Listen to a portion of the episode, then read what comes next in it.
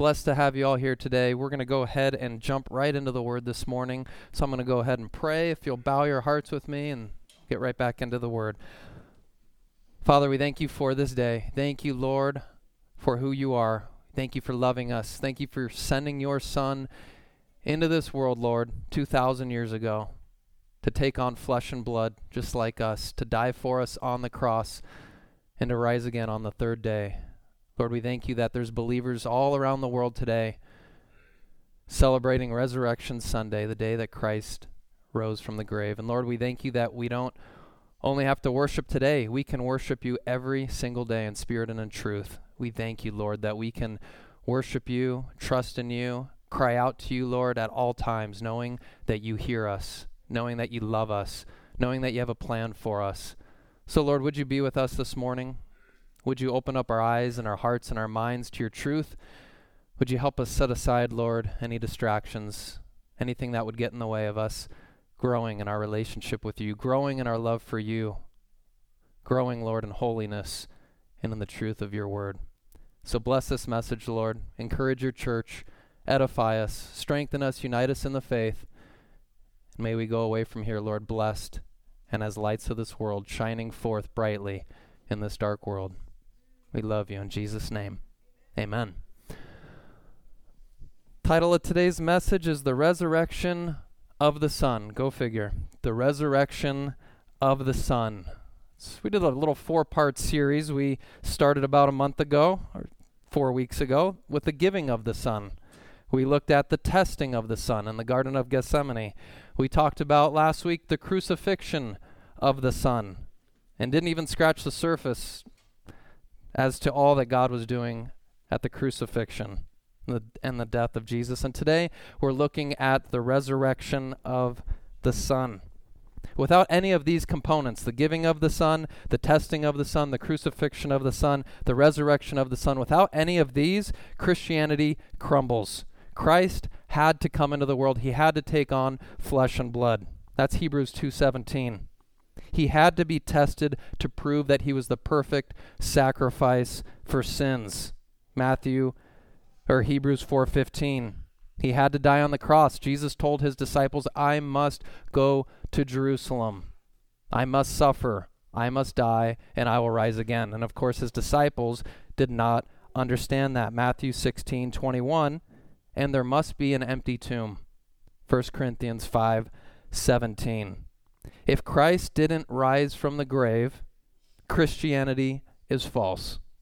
We're still in our sins, and our faith is worthless. There must be an empty tomb. There must be a resurrected Christ if Christianity is true. I mentioned a college professor that I had last week. I didn't have him last week. I mentioned him last week.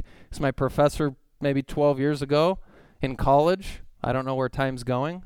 Feels like a couple days ago, but around 12 years ago, I had this professor. He was the on the staff at Cal Lutheran University. He was like in charge of the religious department, in charge of all the other teachers. And this is what he said. I'm not going to quote him because I don't remember exactly what he said, but he basically said if Christ's bones are still in that grave somewhere in Jerusalem, if we could somehow verify that Jesus Christ died and is still there, his bones are still there, he says that doesn't change my faith one bit. Is that the testimony of Scripture? By the way, this is the same professor who said, I don't know who Isaiah 53 is written about.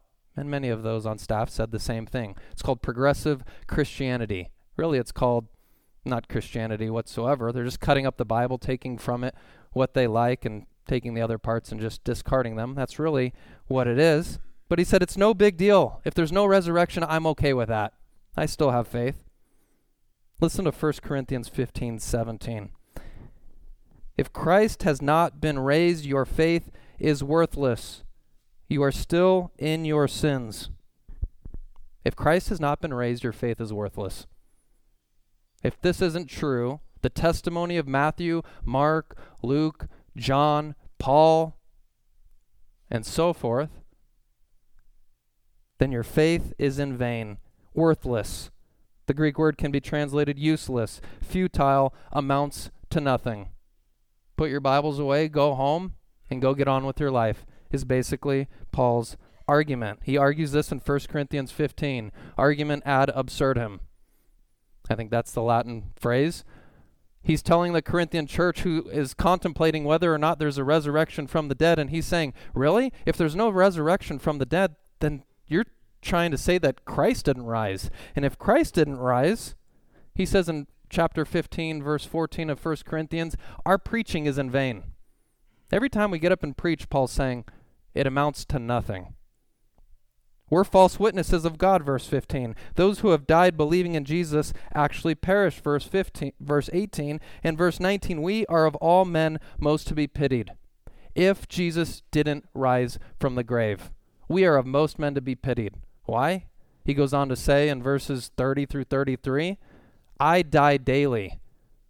I'm fighting these wild beasts in Ephesus. He's saying, I'm going through all of this for what?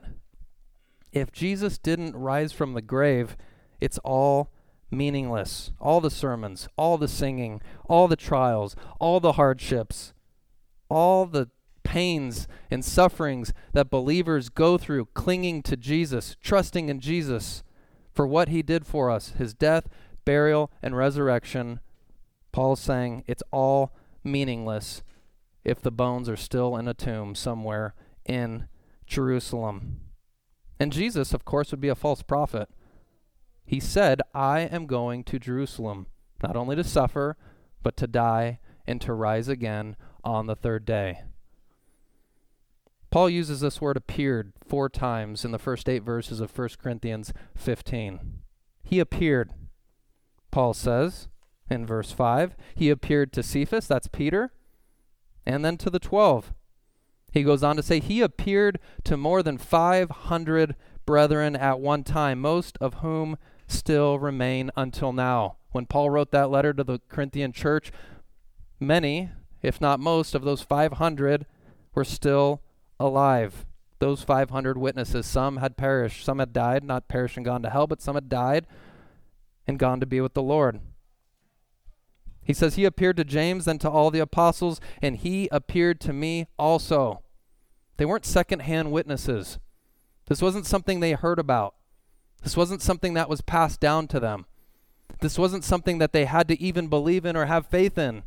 This was something that they saw, handled, touched. They saw Jesus. He appeared to them. This was the rock solid fact that started the early church the resurrection of Jesus Christ. Jesus appeared to them and they couldn't stop talking about it. Go figure, there's billions of people now that claim to be Christians around the world. What is this? What is the best explanation for Christianity exploding in the first century and still today spreading all around the world, but that Jesus rose from the grave? It's this testimony, it's this fact that the disciples, the apostles, and the early Christians sealed in their own blood. They were willing to go to death for that which they saw. Acts 1, chapter 8, the resurrected Jesus Christ gives his final admonition before ascending to the Father. If you remember, Peter's like, Is it at this time that you're going to restore Jerusalem, Jesus? Is at this time you're going to knock out the Romans and set up your kingdom and we're going to rule and reign with you? Is it right now? Because we're ready to do that. Peter was still, even after the resurrection and the disciples, still confused. Jesus said, No. You shall receive power when the Holy Spirit has come upon you. You shall be my witnesses, both in Jerusalem and in all Judea and Samaria, and even unto the remotest parts of the earth. You're going to be my witnesses. Witnesses of what? Witnesses of the resurrection of Jesus Christ. In Acts 1:22, if you remember, Judas at this point after betraying Jesus, scripture says that he hung himself, fell headlong, a field was named after him, the field of blood. He was set aside, the son of destruction. They needed to fill that seat. Who are they going to fill that seat with? It says in Acts 1:22, that they wanted to choose someone who was an eyewitness. We're going to fill the seat with someone who was an eyewitness, someone that saw the life of Jesus, someone that knew that he died, and someone that saw the resurrected Christ. That was a prerequisite to fill that apostolic apostolic seat. So, they were all eyewitnesses of the resurrection. I want to take you on a quick little journey through the book of Acts. I want to share some different scriptures about the apostles and the faith that they shared in Jesus and the fact of the resurrection, starting in Acts chapter 2, verses 23 and 24. Here's Peter. And some of these verses I'll kind of summarize, and others I'll quote in their entirety. But here's Peter in Acts chapter 2, this Pentecost sermon. Jews from all over the world, Jews from different different nationalities, they're mentioned there, they're listed because they're speaking in tongues, the apostles are, when the Holy Spirit comes upon them. And these Jews are saying, What's going on here? The apostles are talking in all these different languages, these different tongues.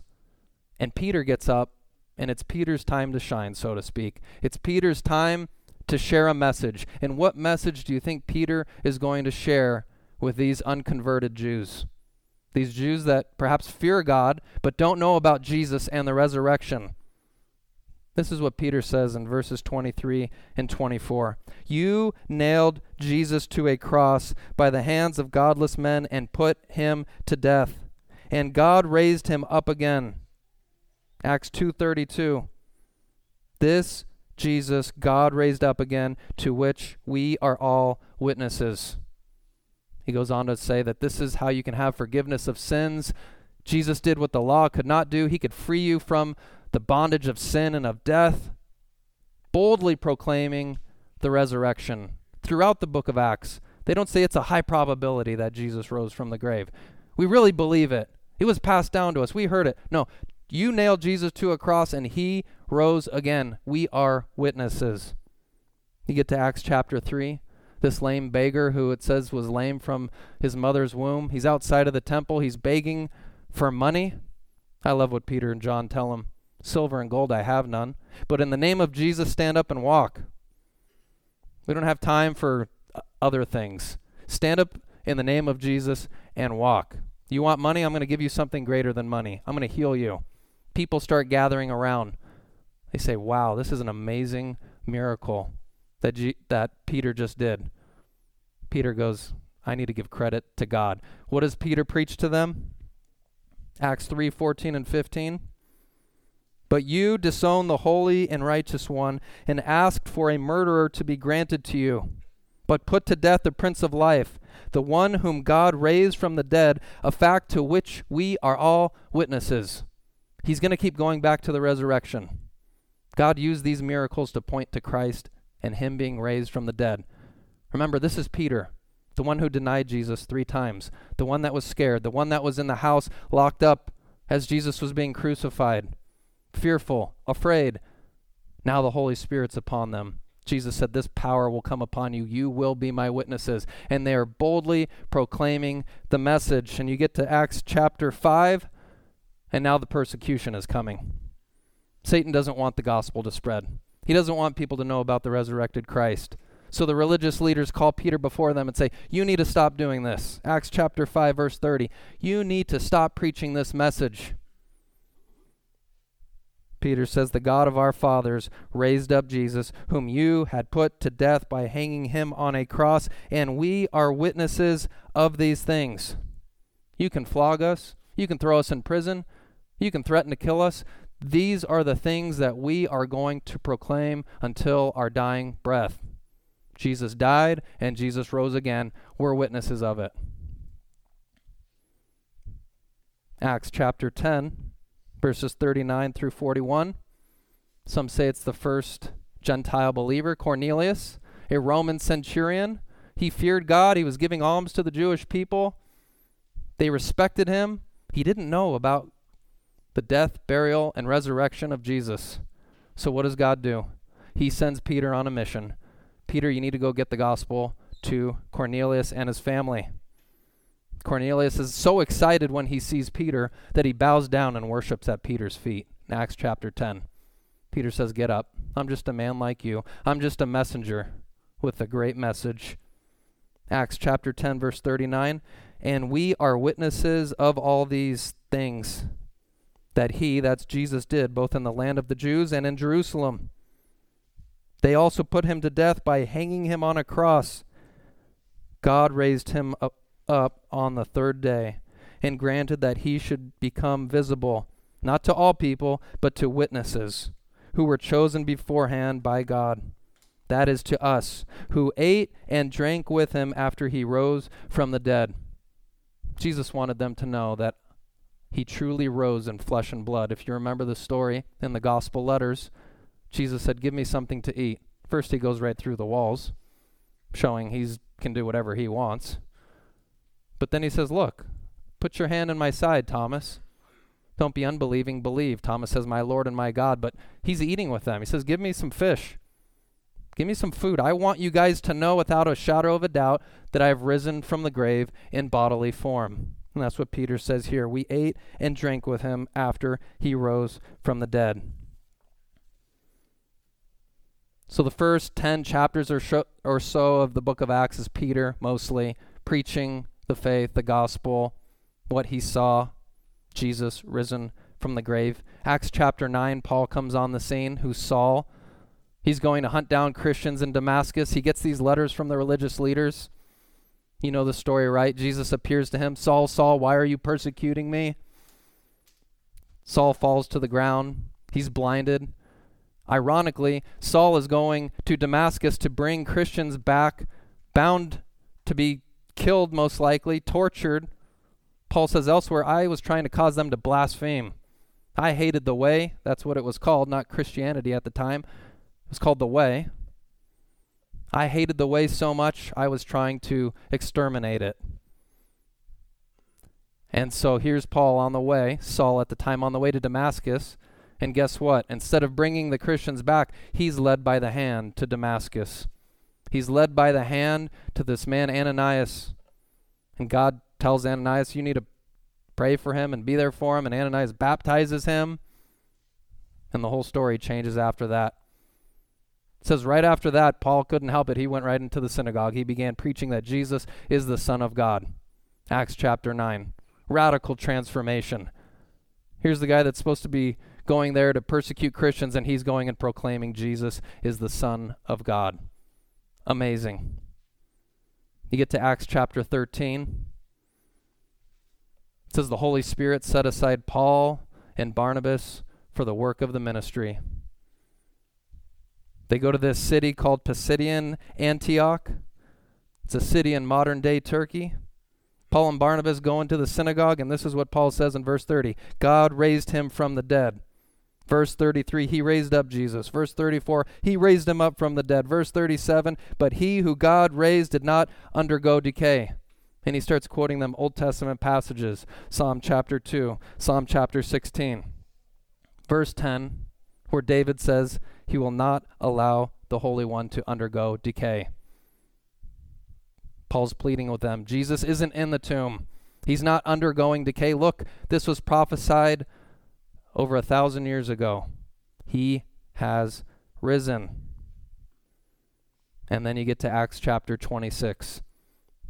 And I'm just giving you a couple of them. There's more throughout the book of Acts. Acts chapter 26. Paul's almost done with his ministry. He's almost to Rome. If you remember, the Jews wanted to kill Paul. They actually formed this oath, right? We're not going to eat, we're not going to drink until Paul is put to death. We can't have this message spreading because if this message spreads, everyone's going to believe in it and they're not going to come to our temple anymore. They're not going to give money to us anymore. They're ruining our power structure. Even if it's true, I don't care. That this is what the religious leaders were saying when you read the gospels. So we must wipe out Paul, Peter, the, all the apostles. We must put an end to this. And Paul, being a Roman citizen, he used that citizenship wisely at times.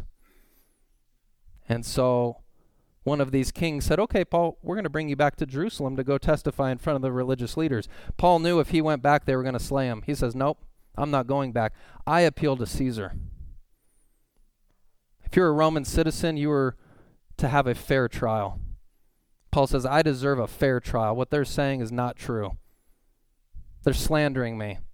So I appeal to Caesar. I want to go to Rome. I want to see Caesar to his, to his face and tell him exactly what's going on here.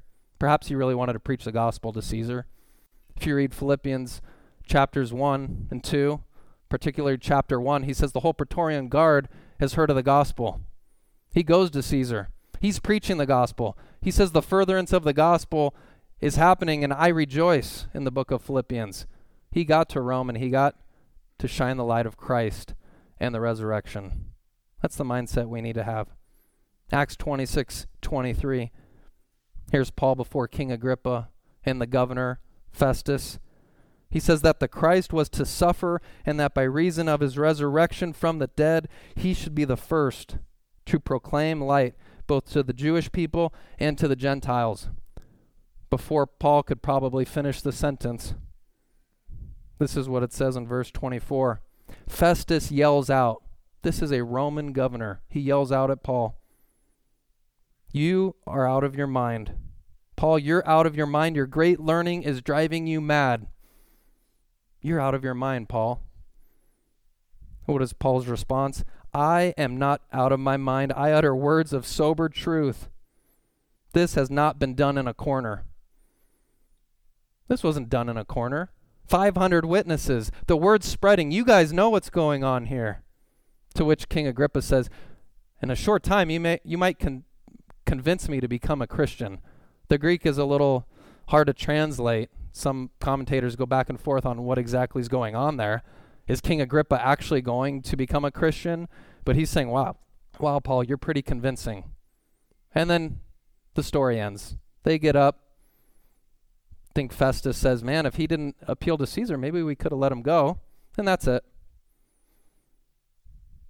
But they don't repent right there. They don't believe. They create excuses. You're out of your mind. Your learning has driven you mad. There's overwhelming evidence for the resurrection of Jesus Christ to those who truly want to see.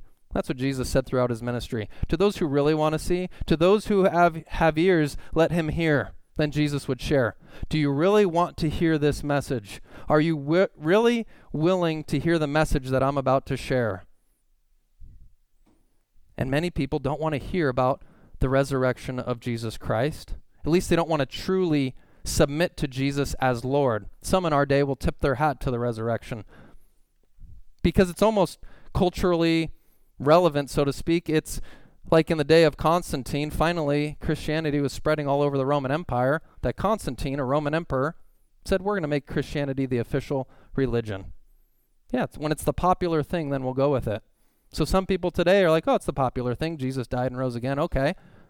But do they really submit to God and His Word? Do they really submit to the Lordship of Jesus Christ? But yet, even some, like my professor in college and many in the quote unquote progressive Christianity religion, whatever you want to call it, will fight against the resurrection. I was even looking up articles this morning of pastors and different traditions like the Lutheran tradition and others who will say, well, it's just it's a mythical thing that happened. You know, we need to be resurrected in our life, so to speak, and that we need to live differently and give food to the poor. And it's a good, it's a good figurative story. Is that what we just read? Just a figurative story? Can we really do that with the scripture? A resurrected King Jesus requires submission, requires obedience, requires humility, requi- re- requires us to say, No, I'm not the God of my own life. Jesus, you are God. I submit to you. So, some of these excuses are let me give you nine. The stolen body theory. Here's some excuses that scholars, people that have studied the Bible for years, have even come up with to say, no, Jesus didn't rise from the grave. Perhaps this is what happened the stolen body theory. The, dis- the disciples stole the body at night. Yeah, that's what happened. They broke past these Roman guards who were trained to kill and just grabbed Jesus' body. And even if they were able to do that, are you going to go around sharing that Jesus rose from the grave and give your life for a lie? Of course not, if that's what happened. Believe it or not, some of these scholars and people with PhDs and smart people intellectually speaking, still believe in today. The swoon theory. Jesus fainted on the cross and later woke up in the tomb. He got a little sleepy on the cross, you know, got a little tired. Those nails really hurt. He was losing blood. He, he fainted momentarily. But in that tomb, man, he woke up. It wasn't really a death, it's the swoon theory. Foolish. Here's another one the hallucination theory. The disciples hallucinated after Jesus appeared to them. They, they were seeing things. They, they really wanted him to rise from the grave, and they, they saw him, and they started talking to each other, and they all started believing it. And then we wrote, then they wrote the book of Acts and just boldly proclaimed it after. Here's another one: the mistaken identity theory. Someone who looked just like Jesus was crucified, and they thought it was him. Some of these I'm not going to comment on. Copy of the pagan myth theory. That's the New Testament writers were copying some of these pagan myths of a dying and resurrecting God. I once saw a debate with a Christian and a actually a guy who spoke at my college who claimed to be a Christian. His name was his name's Dan Barker. He's now the I think chairman of the Freedom of Religion Atheist Foundation. And in his book, he wrote a whole book on this. This is his claim that the pagan myth theory, the New Testament borrowed from the pagan myth and the Osiris and some of these Egyptian gods. And see, they tied it all together and did that with Jesus. And the guy that was debating him, a Christian, said, I'm going to use that book in this debate. I, I want to show you some of the errors. And he stood up during the debate and said, You cannot use that book. You cannot quote me on this book. And he's like, It's your own liter it's your own book. I'm gonna cite you and I'm going to refute it. And he made a huge stink about it and wouldn't even let this debater, this Christian debater, that shows you how embarrassed they are. Maybe it sells books, but of course it's not true. How about the wrong tomb theory? The women went to the wrong tomb. Oh, they were so sincere that early Sunday morning. They just went to the wrong tomb and saw that it was empty. Okay, I have three more. Twin theory. Jesus' identical twin went to the cross. That's another one that's out there. I'm telling you, some of some scholars actually believe these things. Look up Bart Ehrman, who I quoted last week, who is regarded as one of the top New Testament critical manuscript tradition scholars in the world, he at one time, if he still does not, believes this. That, oh, it was Jesus' twin, and they thought it was Jesus, and there's, there the story goes. If you reject Christ, if you reject truth, you'll believe absurdity. You have the alien theory. Jesus was an alien who had advanced technology and beamed himself out of the tomb. These are literal theories Unbelievable. And the last one, the contradiction theory. This is one of their favorites. See, the Bible contradicts itself, so therefore Jesus didn't rise from the grave. So they will pick and they will prod and they will see whatever they can find in Scripture. They will do whatever they can to say, I don't want to believe in the resurrection. Oh, so Luke says there's one angel, and this one says there's two angels. So, see, that's a contradiction. Well, the one gospel doesn't say there couldn't have been two angels. It's just recording from their vantage point one part of the story. They're not contradictions. They're just reasons for people who don't want to believe, who want to live in sin, to deny the resurrection of Jesus Christ. They don't want to be accountable to God. That's really what's behind it. If you'll turn with me to Matthew 28, I want to read you the account from Matthew's perspective. Matthew, a tax collector, turned Christian. Jesus called him one day, went right up to the tax booth, and said, Matthew, come follow me. Matthew got right out, followed Jesus, wrote us this gospel letter.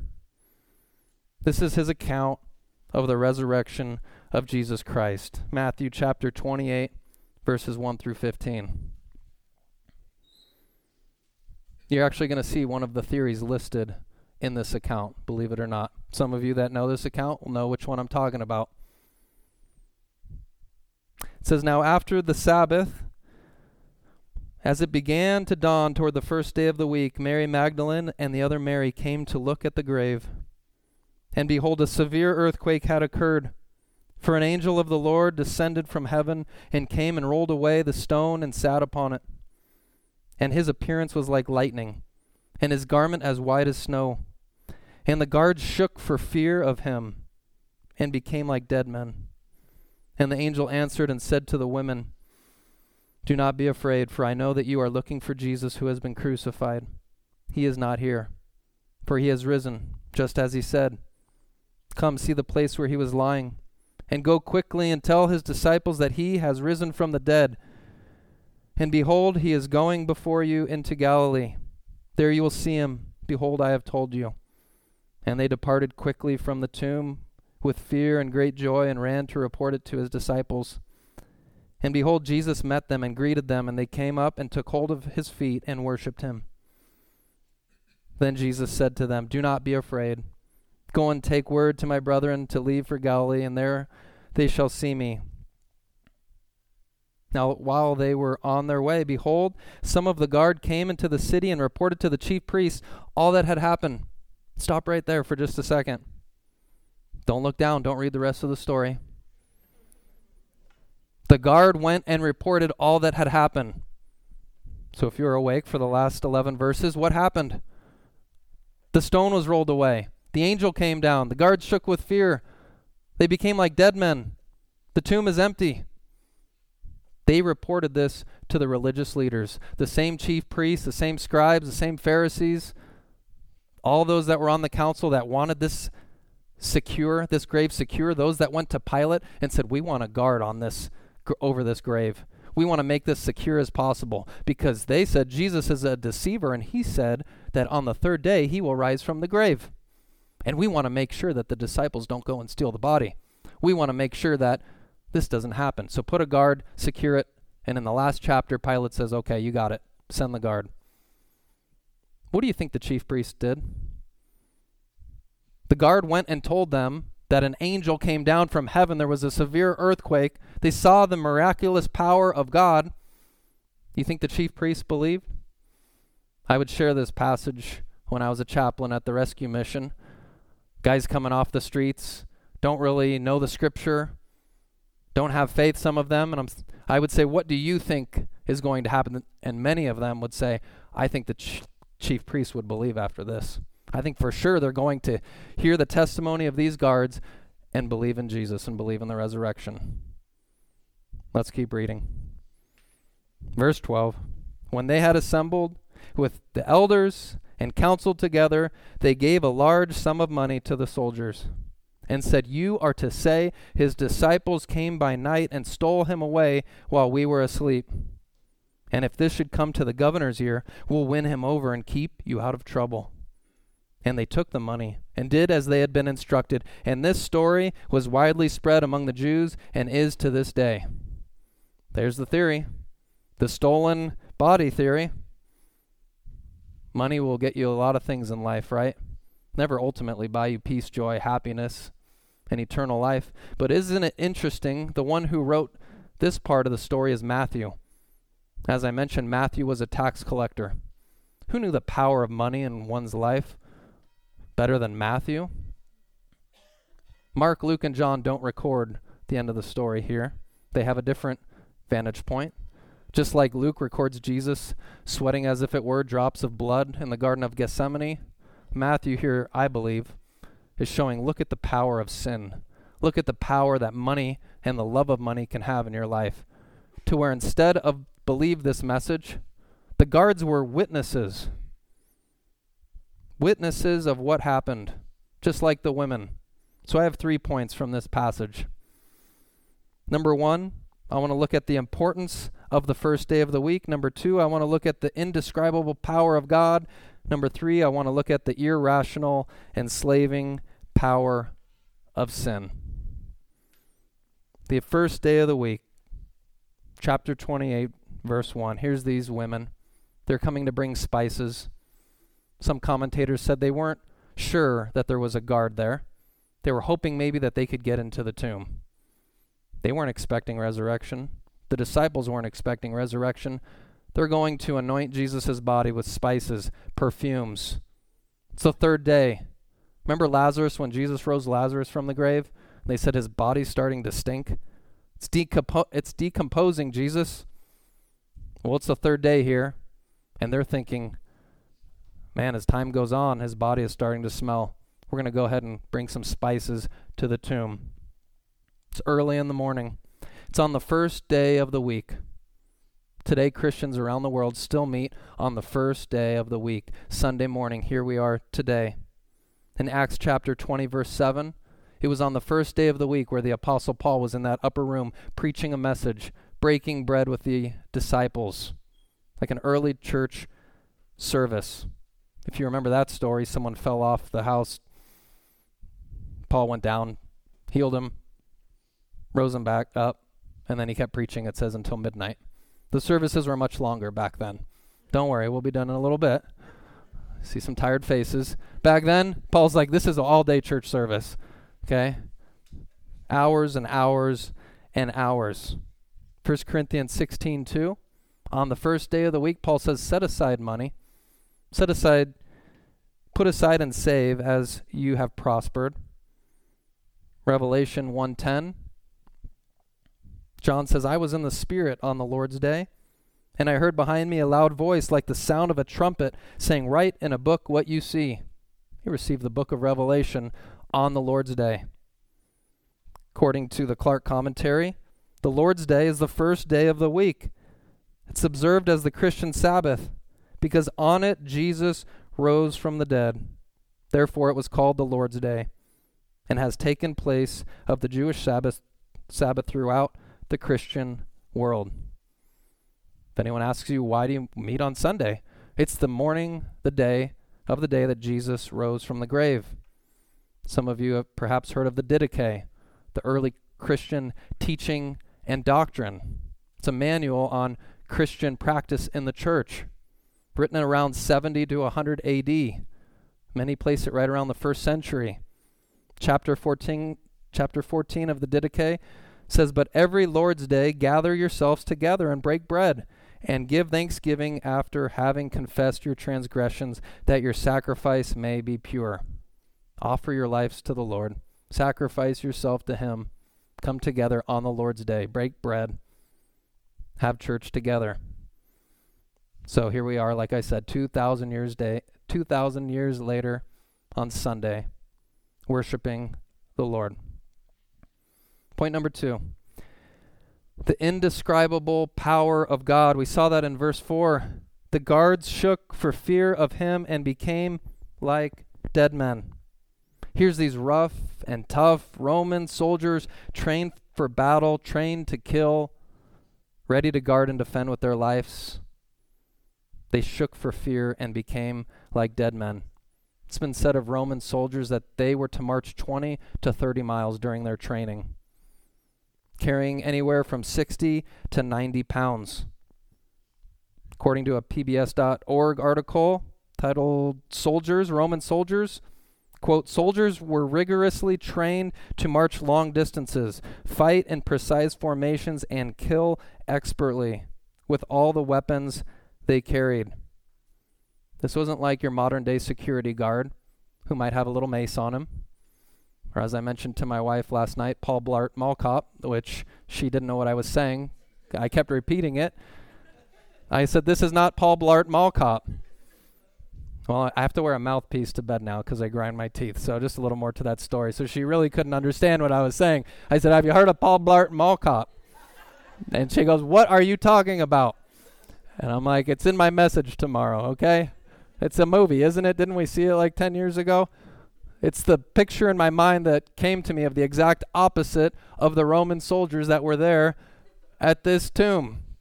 This isn't some guy with a go kart or a golf cart riding around with some mace and got scared. These are Roman soldiers, experts in killing, and they're shaking in fear like dead men. Imagine them on the ground just seething. Maybe they're like a possum, just acting dead Okay, my wife's going to get on me later for sharing that. Sometimes I share too much. But these guys are tough, right? And they're made little wimps. And yet some of the some commentators actually believe that this is the same guard that was there at the cross. If you remember, the Roman soldiers were dividing up Jesus's clothing. They were casting lots. They were mocking Jesus. One of the soldiers put a spear in D- Jesus' side. Matthew chapter 27. verses 36 and 54 says they were watching him. These soldiers were watching him on the cross. They were keeping guard of him. Some commentators believe Pilate commissioned the same guard to the tomb. And most likely that's what happened. We don't know for sure, but it could have been. So here were those mockers. Here they are on the floor, acting like dead men in fear of this angel. Isaiah 2:17 says the arrogance of man will be brought low and human pride humbled. The Lord alone will be exalted in that day. Matthew 23:12 Whoever exalts himself shall be humbled. Whoever humbles himself shall be exalted. Psalm chapter 2 verses 1 through 4 Why are the nations in uproar and the peoples devising a vain thing. The kings of the earth take their stand, and the rulers counsel together against the Lord and against his anointed one. Also translated, his Messiah. It says, Let us tear their fetters apart and cast away their cards from us, or cords from us. He who sits in the heavens laughs. God laughs at them. The Lord scoffs at them. He will speak to them in his anger and terrify them in his fury. These soldiers were terrified. God laughs at rulers, at people in authority, at those that they that think they have power. As Jesus told Pilate, you have no authority, but that which has been given to you from on high. Yes, I'm a king, but my kingdom is not of this world. If my kingdom of, was of this world, then my servants would be fighting. So God laughs. And as we see here, the soldiers were the ones that were brought low. Yet the, an- the angel has a message. Okay, ladies, he says, it's time to talk to you. The women are there. The humble, meek women. And the angel talks to them while the men are on the floor. And he says, Do, do not be afraid. Jesus has risen. Go quickly and tell his disciples. They were the first witnesses of the resurrection. So women were given a prominent role, as we talked about last week, in the birth, in the life, in the death, and in the resurrection of Jesus. God exalts the humble. Point number three the irrational, enslaving power of sin. The women weren't the only witnesses at the tomb. There was other witnesses. Who were the other witnesses there? The guards that we talked about. Verse 11. Some of the guard came into the city and reported to the chief priests all that had happened. The word reported means to announce, to declare. We have a message. They were probably all shaken up, stunned. And they proclaimed this message to the religious leaders. It says that there was a large earthquake and that the angel rolled away the stone. This was everything that they relayed to these religious leaders. It's almost crazy to believe that that's how the story happened. Who wouldn't believe that testimony? It's no wonder why in Matthew chapter 23, an entire chapter is devoted to Jesus rebuking and calling judgment down upon the religious leaders.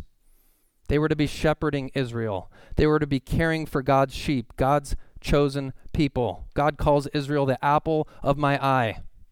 Ever been poked in the eye? God's saying, You mess with my people, it's like poking me in the eye. And these religious leaders were to care for Israel, to shepherd them, to protect them. And instead, Jesus says, You devour widows' houses. He calls them hypocrites who shut off the kingdom of heaven from men and don't enter in yourselves. He says, You make converts twice the sons of hell. He says, You neglect justice, mercy, and faithfulness. You're blind guides who strain out a gnat and swallow a camel. They're all about the intricacies of the law. I was thinking about this driving home the other day. Speed limit in our neighborhood's 20. I think it should be 30, 25 at least. I did get pulled over by a police officer. Thought I was going right around the speed limit. He gave me a warning, thankfully. That's good to know here in Idaho. Not they don't give as many tickets, I think, hopefully. So I need to slow down, right? But it just made me think. okay, what if my wife's in labor? What if what if I'm bleeding out and I need to get to the ER? Am I gonna am I gonna be like, I'm gonna drive 20? You know, I'm I can't break the law. I'm bleeding out. I'm about to die. I'm just gonna go 20 because I'm I'm a man of the law. And maybe it's a weird analogy or illustration, but this was going through my mind as I was going home. Maybe it was a justification for me to speed, but I wasn't bleeding out. But the point being, these religious leaders were like that. You do, we are by the letter of the law, no exceptions. And Jesus is saying there are exceptions. There are, and many, Jesus, I think, would do it on purpose. On the Sabbath day, he would heal people right in front of them. It was as if he would go to those who were hurting and needed help or healing right in front of the Pharisees and the religious leaders to show, look, no, I'm the Lord of the Sabbath. Okay, the Sabbath was made not for you guys to abuse it, it was made for rest. You guys are turning this whole thing upside down. And then he talks about David going in to the temple and getting the showbread that wasn't meant for him, but he was in need of bread. He was on the run from Saul. And Jesus quotes that passage to show them look, there are times where, yes, it is the law. To go back to my illustration, like, yes, the law is 20 miles per hour. My wife needs to get to the ER. God understands that. There's exceptions. Forget what made me think about that. But that is the way these religious leaders were. Jesus calls them whitewashed tombs, outside appearing beautiful, inside full of dead men's bones and all uncleanliness. They're serpents, brood of vipers. Jesus said in Matthew 23 33, How shall you escape the sentence of hell? He goes on to say, O Jerusalem, Jerusalem, who kills the prophets and stones those who are sent to her. How, how often I wanted to gather your children together. As a hen gathers her chicks under her wings, you were unwilling. Behold, your house will be left to you desolate. History tells us in 70 AD, Jerusalem came crumbling down. The temple was destroyed. Remember in Matthew 24, the disciples look at Jesus and they say, What beautiful stones! What an amazing temple! Jesus said, Not one stone will be left upon another. Then they say, Well, when will this be? What will be the sign of your coming and the end of the age? And then you get Jesus as he explains some things that were fulfilled in 70 AD and some things that still need to be fulfilled. The Romans came in, they ransacked Jerusalem, overthrew the temple. History tells us hundreds of thousands of people died. Josephus says around 1.1 million people died. Teenagers were enslaved. People were paraded through the streets and mocked and killed. It was a horrific time. Judgment came down upon Jerusalem. And Jesus prophesied this because these religious leaders were unwilling to accept him as Lord and Savior.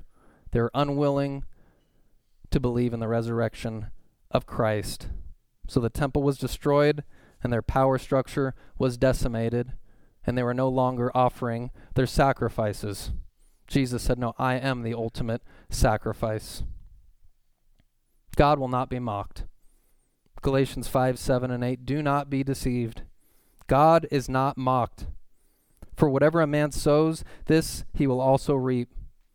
The one who sows to his own flesh shall reap from the flesh corruption, but the one who sows to the Spirit shall from the Spirit reap eternal life. The guards knew Jesus rose from the grave. The religious leaders knew Jesus rose from the grave. It wasn't a lack of evidence, it wasn't a lack of knowledge. It was the irrational, enslaving power of sin. Jesus said in John 5:40, "You are unwilling to come to me that you may have life." They saw his miracles. They knew Jesus even rose Lazarus from the grave. But yet, it says in John chapter 12, they formed a band together and tried to put Lazarus to death as well. Anything that was encroaching upon their power structure, their authority, their love of money,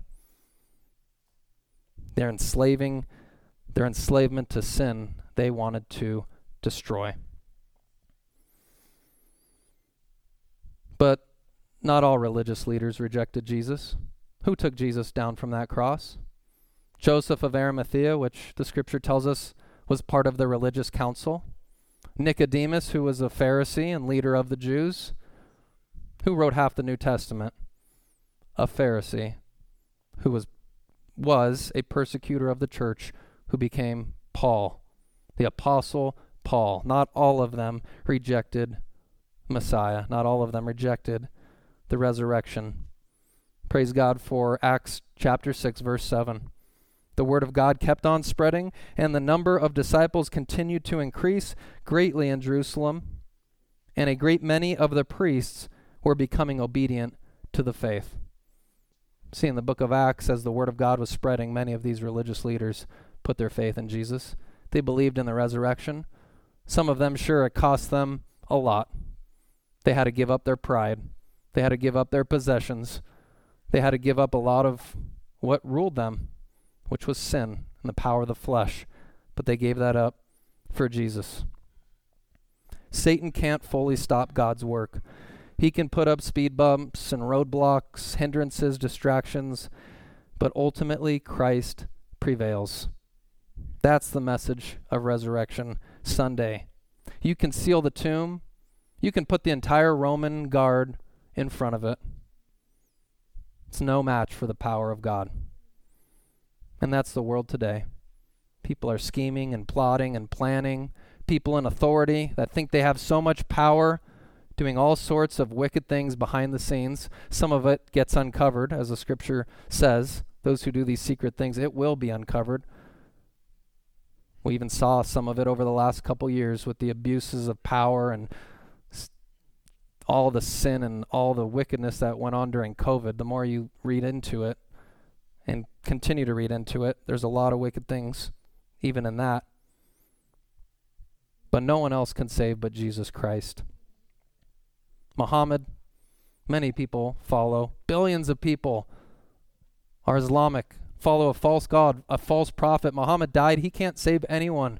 He's still in the grave or whatever's left of him. And Joseph Smith, same thing. And Confucius and Buddha, any pope, pope or saint or guru Whoever it may be, they're dead or will die, not to rise again. Jesus is the only one that defeated death to never die again. Tear down this temple, and I will raise it up on the third day. Scripture says he was speaking of the temple of his body. He was who he claimed to be. He did what he said he was going to do. He conquered the grave. He's ruling and reigning. He's at the right hand of the Father right now, and he said, All authority all authority in heaven and on earth has been given to me. He said, I am the resurrection and the life. He who believes in me will not die. Or he who believes in me will live even if he dies. Jesus said, Do not be afraid. I'm the first and the last, the living one. I was dead, and behold, I'm alive forevermore. I have the keys of death and of Hades. Romans 10 9. Here's our promise. If you confess with your mouth Jesus as Lord and believe in your heart that God raised him from the dead, you will be saved. Believe that Jesus is Lord. Believe that he is Master. Believe that he rose from the grave. And as the song says, because he lives, I can face tomorrow. Because he lives, all fear is gone. Because I know he holds the future, and life is worth the living just because he lives. You can embrace life you can embrace the trials. You can embrace the suffering. You can embrace the hardships. You can embrace whatever ha- comes your way because the tomb is empty. Jesus conquered the grave. He's ruling and reigning. The question for us today is He ruling and reigning in your heart? Or are you like a, the religious leaders who said, No, I will not submit to that. I'm going to follow my own pleasure, my own flesh. I'm going to be enslaved to sin. Millions of people are hearing Resurrection Sunday messages and they could even tip their hat, as I mentioned earlier. They could say, Sure, I believe all that. The question is, are they transformed? Are they changed? And as Jesus said to Nicodemus in John chapter 3, you must be born again to enter the kingdom of heaven. The laws can't save you, Nicodemus. The Old Testament can't save you. Moses can't save you. All your knowledge and learning can't save you. Only Jesus Christ can save you. That's the message for today. Jesus rose from the grave, and we will rise with him one day. My prayer is that everyone here believes in him and will be saved. Amen.